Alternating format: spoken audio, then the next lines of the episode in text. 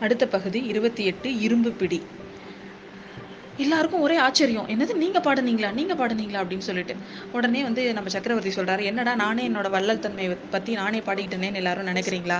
ஒன்றும் இல்லைங்க. முன்னாடி நான் நல்லா அதாவது அவர் வந்து சின்ன வயசுல அதாவது குந்தவி தேவி வந்து சின்ன குழந்தையா இருக்கும் பொழுது இந்த மாதிரி நிறைய கவிராயர்கள் வந்து அரண்மனைக்கு வந்திருக்காங்க. அவங்க எல்லாருமே சோழர்களோட பெருமையை பத்தி நிறைய பாட்டு பாடியிருக்காங்க. அதை அதை பார்த்துட்டு அதை கேட்டுட்டு குந்தவி தேவி வந்து குட்டி பொண்ணு அவ சின்ன பொண்ணு அவ அவங்களுக்கு எல்லாருக்கும் பரிசு கொடுக்க சொல்றாங்க. உடனே குந்தவி தேவி கிட்ட இவங்க வந்து பத பந்தயம் வைக்கிறாரு. நம்ம ராஜா. அவங்க மட்டும் இல்லாமல் அவங்கள மாதிரி நானும் நல்லா பாடுவேன். நானும் சோழர்களோட பெருமையை நானும் வள்ளல் தன்மையை நானும் பாடுவேன் அப்படின்னு சொல்லிட்டு அவர் எழுதின கவி கவி தான் அந்த கவி. அதுதான் நான் வந்து குந்தவி தேவிக்காக போட்டிக்காக பாடினது. இது எப்படி வெளியில போச்சுன்னு எனக்கு தெரியல. ஒருவேளை குந்தவி தேவியோ இதை வந்து யாராவது ஒரு புலவர்கிட்ட சொல்லியிருக்கணும்னு நினைக்கிறேன் அப்படின்னு சொல்லிட்டு நம்ம சுந்தர சோழர் சொல்றாரு. குந்தவி தேவி பேர் வந்த உடனேவே நம்ம வந்தியத்தேவனுக்கு குந்தவி தேவி கிட்ட தான் கொடுக்க வேண்டிய ஓலை ஞாபகமும் வந்துருச்சு. ஐயோ இதுகிட்ட இவர்கிட்ட கொடுத்துட்டு அடுத்தது நாம அவங்க கிட்டயும் கொடுக்கணும் அப்படின்னு சொல்லிட்டு அவனை ஓலை இருக்கான்னு அவன் வந்து செக் பண்ணும் பொழுது அவனோட உள்ளார அவன் வந்து தட் இஸ் அவனோட கோட்டுக்குள்ள வச்சிருந்த கோ ஓலைய காணும்.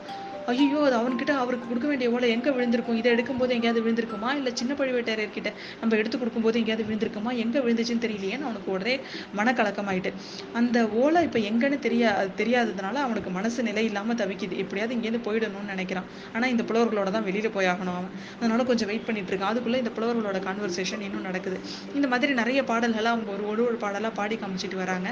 அதுக்குள்ளே வந்து நம்ம சுந்தர சோழரால் அதுக்கு மேலே உட்கார முடியாமல் கொஞ்சம் ம- இது மாறும் பொழுது நம்ம சின்ன பழுவேட்டரையர் கடைசியாக ஒரு சங்க பாடலோட நீங்கள் முடிச்சுட்டு கிளம்புங்க அப்படின்னு எல்லார் புலவர்கிட்டையும் சொல்கிறாரு ஏதோ ஒரு சமி அதாவது சிக்னல் பண்ணுறாரு ஒரு கவிராயரை பார்த்து. அவர் உடனே சங்க பாட்டுலேருந்து ஒரு பாட்டு எடுத்து பாடுறாரு. அந்த பாட்டு என்ன அப்படின்னு பார்த்தீங்கன்னா நம்ம கரிகால் சோழனை கரிகால் சோழனை பற்றின ஒரு பாட்டு. அந்த பாட்டில் என்ன பொருள் வரும் அப்படின்னு பார்த்தீங்கன்னா கரிகால் வளவர் காலத்தில் ஈழ நாட்டிலேருந்து தமிழகத்துக்கு உணவுப் பொருள் வந்துட்டு இருந்துச்சாம். அதை வந்து சொல்ற மாதிரியான ஒரு பாடல் தான் அது. இதை எதுக்காக சொல்றாங்க? நம்ம எல்லாருக்குமே தெரியுங்க. ஏன்னா அருள்மொழிவர்மர் இங்கேருந்து உணவுப் பொருட்களை அங்க வாங்கிட்டு இருக்காரு.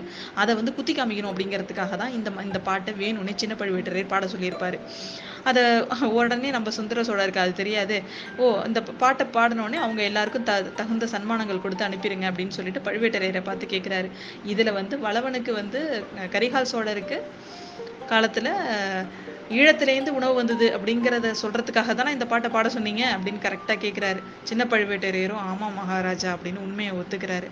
இவங்க எல்லாரும் பேசி முடிச்சதுக்கு அப்புறம் அவங்க எல்லாருக்கும் நிறைய பரிசுகள்லாம் கொடுத்துட்டு அனுப்புறாங்க. அந்த கூட்டத்தோடய சேர்ந்து நம்ம வந்தியத்தேவனும் எஸ்கேப் ஆயிலான்னு போகும்பொழுது விடுவாரா நம்ம சின்ன பழுவேட்டரையர். ஒரு இரும்பு கை இரும்பு கை வந்து அவனை பிடிக்குது. அதுதாங்க அந்த இரும்பு புடி. நம்ம சின்ன பழுவேட்டரையர் பிடிச்சிடுறாரு நம்ம வந்தியத்தேவனை. என்ன ஆக போறான்னு தெரியல. அடுத்த எபிசோட்ல பார்ப்போம்.